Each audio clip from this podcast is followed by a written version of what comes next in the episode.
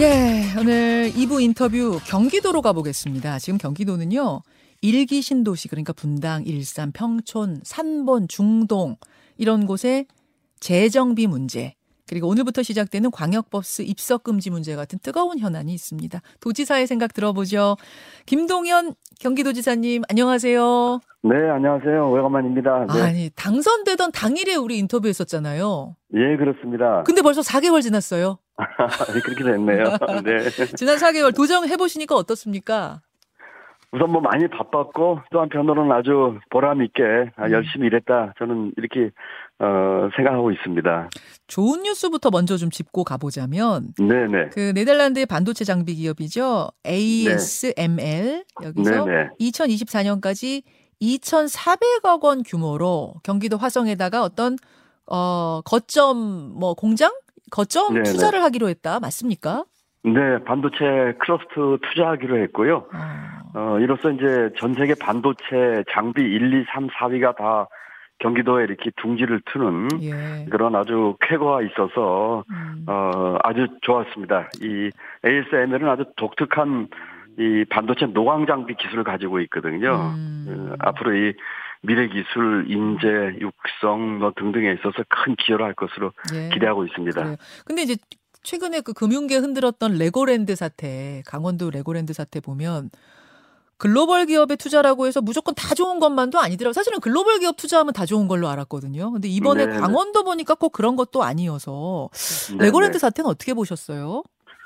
레고랜드는 뭐 글로벌 투자 문제도 있지만은 일단은 그 경제를 잘 모르는 어 정치인이나 정치권에서 시장의 신뢰를 깨뜨린 어 그런 결정을 함으로써 우리 금융시장에 대혼란을 가져온 어, 뭐 그야말로 해악적인 조치였죠. 어, 이 건으로 인해서 어, 엄청난 그 유동성 공급이라든지 어, 우리 그 경제나 시장에서 가장 무서운 것은 음. 그 신뢰를 상실하는 것인데 음. 그것을 깨는 어, 그런 일이 있어서 아주 안타까운 일이었죠. 음, 그, 애초에 최문순 전임 지사 때 더 잘 알아보고 보증서 줬어야 되진 않, 않느냐, 이런 비판도 있었거든요.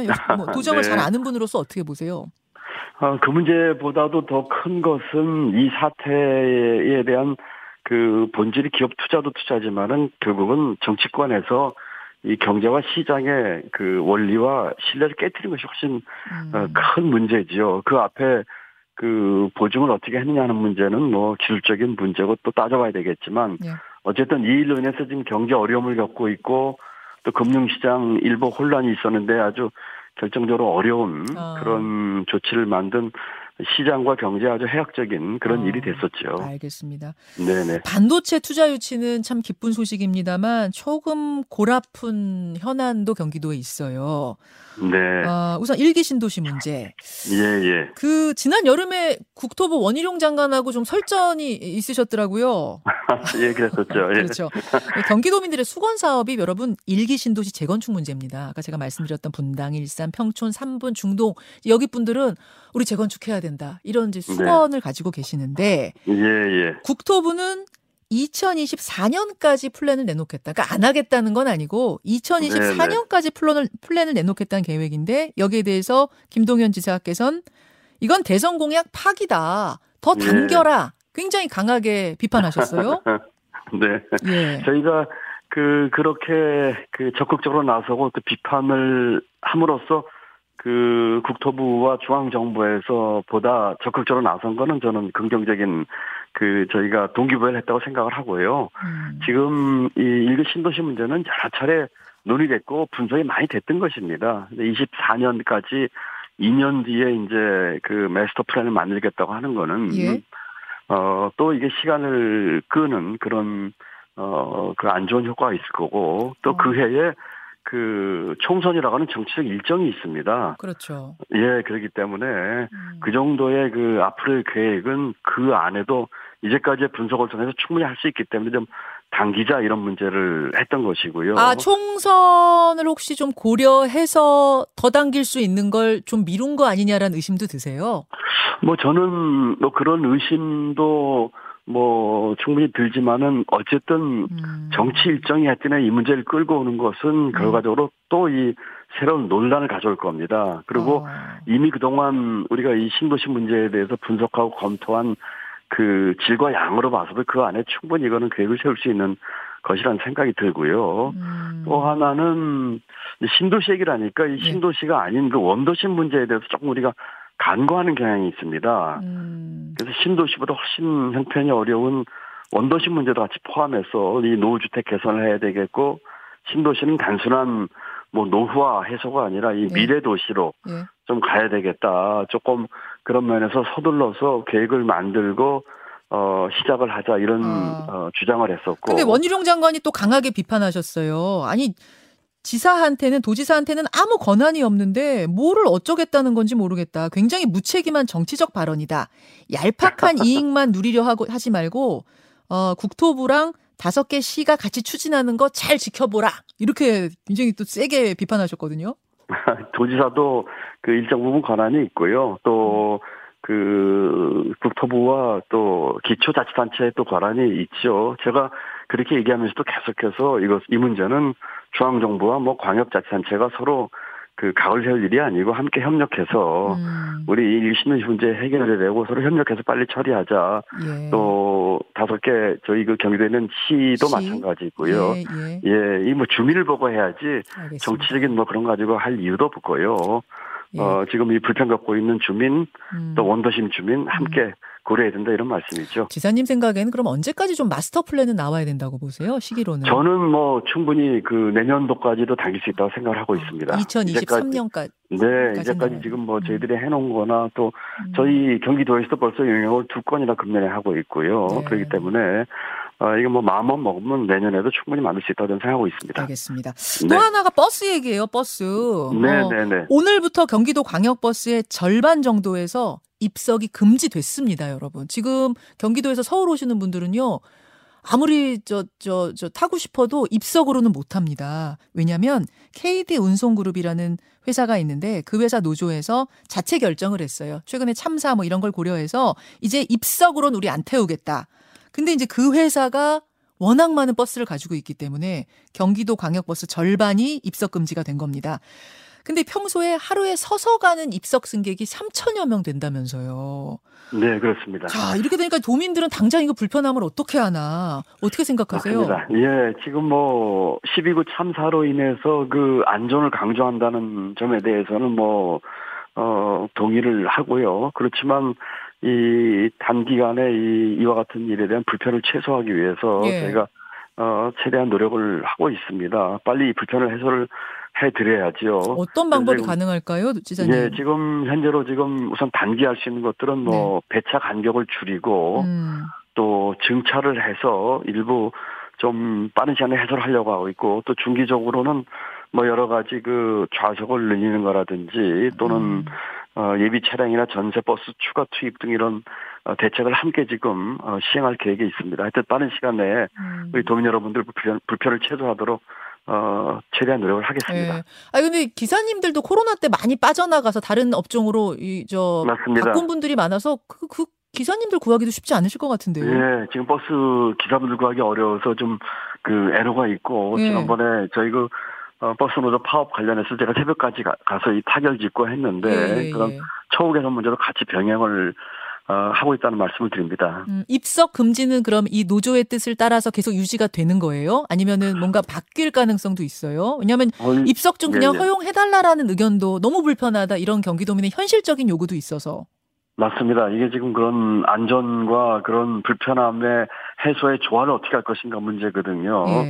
예. 일단 안전을 강조해야 된다는 측면에 대해서는 뭐 원칙적으로 동의를 하면서 아까 말씀드린 그런 대책을 만들고 있지만 예, 예. 또이 KD 운송그룹이라든지 또 어, 지금 어, 광역버스 46%를 이 회사 소속 업체가 하고 있거든요. 네. 맞아요. 예. 예, 같이 좀 논의 좀 해볼 그런 생각이 음. 있습니다. 뭐 이미 하고 있고요. 예. 그 한 한 달 정도는 불편해야 되는 건가요? 어떻게 언제쯤 대책이 나옵니까? 일단 뭐 아까 말씀드린 것처럼 이미 이제 그 배차 간격 줄이는 것과 이 증차하는 것 일부 대책은 시행을 하고 있고요. 예, 예.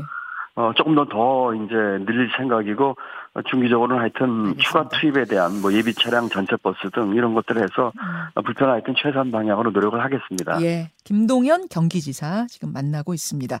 그나저나 지사님은 취임 4개월이고 대통령은 이제 6개월 막 지났거든요. 네, 그렇습니다. 예. 어, 윤석열 대통령의 6개월 평가해 주신다면요.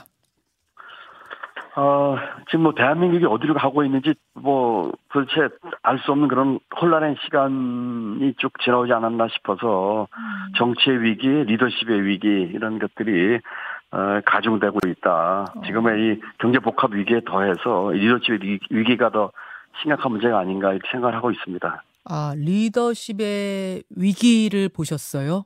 네, 대한민국이 어디로 가는지에 대한 비전 부재, 어, 이런 혼란, 뭐 이런 것들이 대표될 수 있겠죠. 어, 네, 뭐 예를 들면 어떤 걸 보면서 좀 더 느끼셨을까요?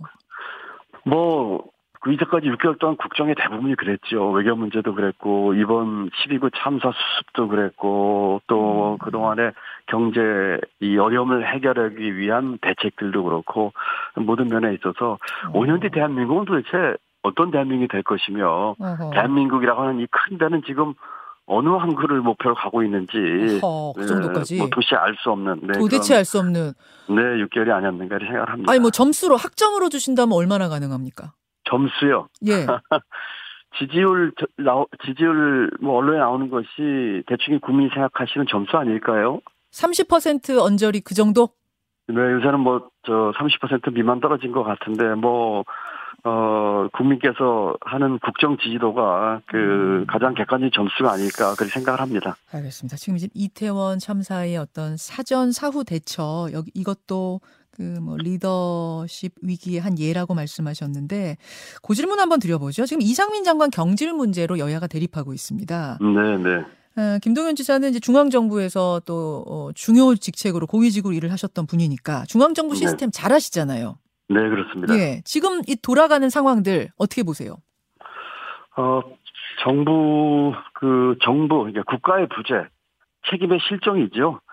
저는 그 공직자 한 사람으로서 그 여러 차례 이 문제에 대해서 사과를 이미 드렸습니다. 우리 경기도민도 여러분이 희생하셨고요. 예, 예, 예. 이 문제에 대해서 그 예방, 또 그 당시의 대처, 음. 사후 수습, 이런 점에 있어서 정말 부끄럽고 국가의 부재 책임의 실정, 어, 이라고 생각을 하고 특히 국격의 문제를 심각하게 해쳤다고 생각을 합니다. 아, 10대 국격. 경제 대국에서 어, 이렇게 많은 어, 국민이 희생을 당했고 외국인이 26번 돌아가셨고 예. 예, 국가 리더십 부재 또 위기 관리 시스템의 실패라고 저는 생각을 합니다. 이상민 장관을 이제 야당에서는 민주당에서는 경질을 빨리 해라, 빨리 하고 수습해라 이렇게 얘기를 하는데 이상민 장관이나 또 여당의 입장은 뭐냐면 지금 당장 장관이 그만두면 다른 장관이 또 인사청문회 거쳐서 들어오려면 뭐 2개월, 3개월 걸리는데 그 공백 동안 그럼 어떻게 하느냐. 그러니 일단 수습을 이 장관이 하고 그 다음에 뭐 그만두게 하든 뭐 어떻게 하든 그 다음 결정하자. 선수습 뭐 후 후 조치 어떻게 생각하세요? 저는 거의 반대합니다. 어, 제가 중앙정부에서 국무조정실장과 부총리 네. 하면서 두 번 다 생겼던 일에 대해서 사표를 제출한 적이 있습니다. 어, 어. 국무위원들은 이런 문제가 있을 적에 자기 거치 문제에 있어서 어, 책임지는 모습을 보이는 것이 맞다고 생각을 합니다. 무슨 일로 그때 사표 내셨었어요? 경제부총리 때? 경제부총리 때는 제가 고용 그 어, 실적이 상당히 안 좋았습니다. 예. 고용이 안 좋아서 예. 고용 문제에 대해서 제가 책임을 지고 사퇴하겠다고 하는 의사 표시를 어, 2018년 8월 달에 대통령께 냈었고요. 어. 국무조정실 때는 2013년부터 예, 어, 사표 제출했고 결정적으로는 어, 2014년 세월호 음. 어, 사건이 있었죠. 예. 그런 것들을 하는 과정에서 제가 사의를 제출해서 국무조정실장 때는 사의가 수용이 됐고 음. 부총리 때는 제가 사의를 수용하고 3개월 뒤에 제가 이제 뭐 경질됐다고 해야 되나요? 그런 음. 일이 있었는데 국무위원은 자기 소관의 일에 대해서 국민 앞에 분명한 책임을 어 져야 되는데 음. 지금 이 문제에 있어서 그 선수습 후 사퇴 여부 결정 이것은 무책임하다고 생각을 합니다. 무책임하다. 그렇습니다. 근데 이상민 장관도 사표 안 내기 싫어서 막 이 자리를 잡고 싶어서 그런 건 아니다. 나도 폼나게 사표 던지고 싶지만 그러면 수습은 누가 하냐 이제 그 얘기거든요. 그, 그 말이 더 오히려 그 표현 자체가 오히려 국민들 정서를 건드렸었죠. 그 어. 책임진 모습 보여야 되고 제가 세월호 참사 당시에 총리를 모시는 장관급 국무조정실장으로 있었거든요. 예, 예. 그때 제가 총리께 총리 사표뿐만이 아니라 내각 총사퇴도 준비를 해야 될 정도로 이 사안 심각합니다라고 이렇게 말씀드린 적이 있습니다. 아 참모로서 총리한테 이거 내각 그렇습니다. 총사퇴해야 된다라고 건의하셨어요. 총사퇴 준비까지 해야 될 정도 사안입니다. 이 문제는 어, 지금도 어, 그렇게 보세요. 지금은 그, 어, 이 사안이 뭐 단순한 국무위원 뭐 한두 사람 문제가 아니고, 예. 그, 저는 뭐, 그, 한덕수 총리를 개인적으로 잘 알고 존경합니다만, 음.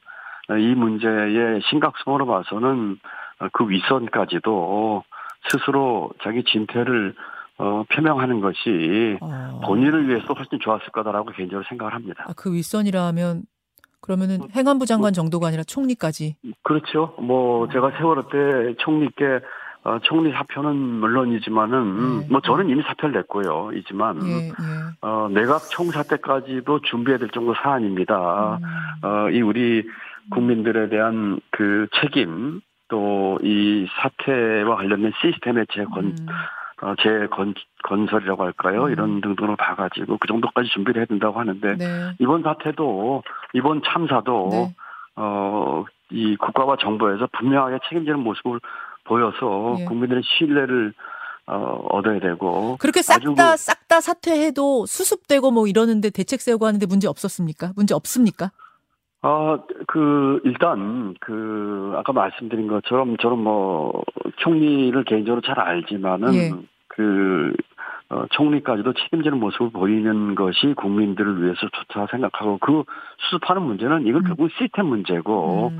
또, 어, 사퇴, 의사를 표명한다고 바로 나가는 것도 아니지 않습니까? 이 음. 여러 가지 또, 아, 그, 하는 것이 있기 때문에, 수습은 또, 나름대로 하면서, 알겠습니다. 책임지는 모습을 보여야지 대한민국의 이 국가의 부재 책임의 실정 이 문제에서부터 우리가 해답을 예. 찾을 수 있다고 생각합니다. 알겠습니다. 네. 김동연 지사 만나고 있습니다.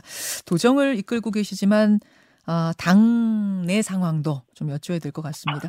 이재명 대표의 최측근들이 지금 구속되거나 구속 기로에 서면서 이제 칼끝은 이재명 대표로 향하는 거 아니겠느냐. 이른바 이재명 사법 리스크에 대한 우려가 커지고 있어요. 어, 당 상황은 어떻게 바라보고 계십니까? 지금 뭐, 어, 그, 저는 뭐, 경기 도정에 지금 뭐, 집중하고 있기 때문에, 음. 뭐, 중앙 정치나 당 사정에 대해서 뭐, 아주 세세히까지는 알고 있지 못하지만, 예, 예. 지금 이재명 대표에 대한 그런 수사를 포함해서 수사는 누구에게나 이 공정하고 엄중해야 되겠거든요. 물론이죠. 어, 이번 사안도 이 사안의 그 어, 내용 또 경중 이걸 자세히 들여다보지 않으면 또 공정하고 형평성 갖고 보지 않으면 이 정치 보복성 수사라는 논란을 어, 이 만들 수밖에 없을 겁니다. 어. 어, 그렇기 때문에 어, 지금 뭐 어, 대표직 뭐 사퇴 이런 얘기 나오고 있는데 그거는 뭐 그 동의하지 않고요. 어. 이 제기된 이 의혹과 문제에 대해서 어 당사자가 성실하게 소명하고 또 해명하고 결과에 책임지는 음. 어, 뭐 그런 어, 것이 원칙이라 생각을 하고요. 지금 뭐 제일 야당의 대표로서 어 이와 같은 그 앞으로 이제 민생과 또 국민 삶에 대해서 큰 역할을 해야 되는 상황이 있기 때문에 꿋꿋하게 그 역할을 해야 된다고 생각을 하고 특히 이제 이 공정과 형평성 문제에 있어서 이 예.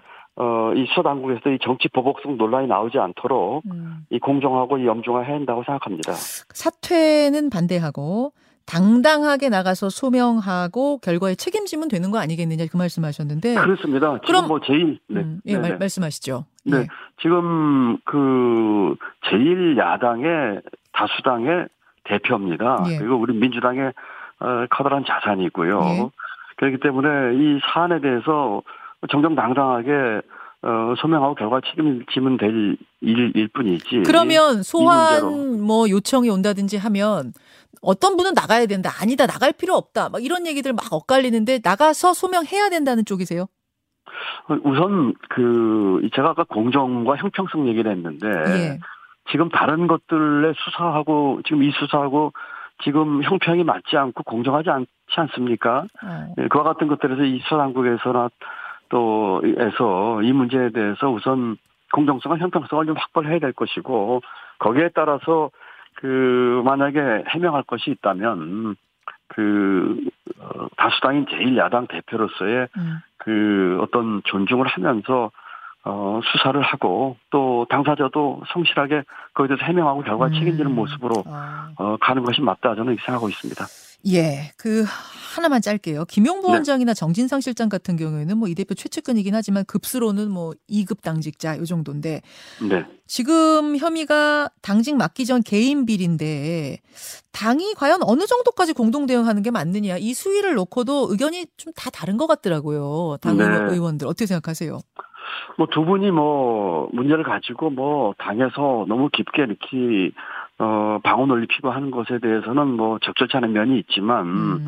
아마 이제 당에서는 이 문제가 이제 당 대표와 연결되기 때문에 어 그렇게 하는 것이 아닌가. 또 그동안에 이 수사로 봐서도 음. 이 정치 보복성 논란까지도 있기 때문에 당에서 나서는 것이 아닌가. 저는 그렇게 생각을 하고 있고요. 적정선에서 당에서 잘 대처를 할 것으로 믿고 있습니다. 알겠습니다. 오늘은 이제 취임 4개월 기념 인터뷰였고요. 네네. 어, 그, 언제, 그럼 이게 8개월 곱하기 2로 나오, 나오시면 될까요? 8개월 될 때쯤일까요? 네, 아, 제가 경- 한번 시간 내서 한번 스튜디오에 가서 예. 저 뵙고 또 이렇게 말씀하는데 전화를 이렇게 해서 죄송하고 조만간에 한번 뵀으면 좋겠습니다. 그랬으면 출연했으면 좋겠습니다. 경기도에 예, 산적한 현안이 많, 많으니까요. 지사님 자주 네. 좀 인터뷰에서 뵙겠습니다. 오늘 고맙습니다. 예. 네, 감사합니다. 김동현 지사였습니다.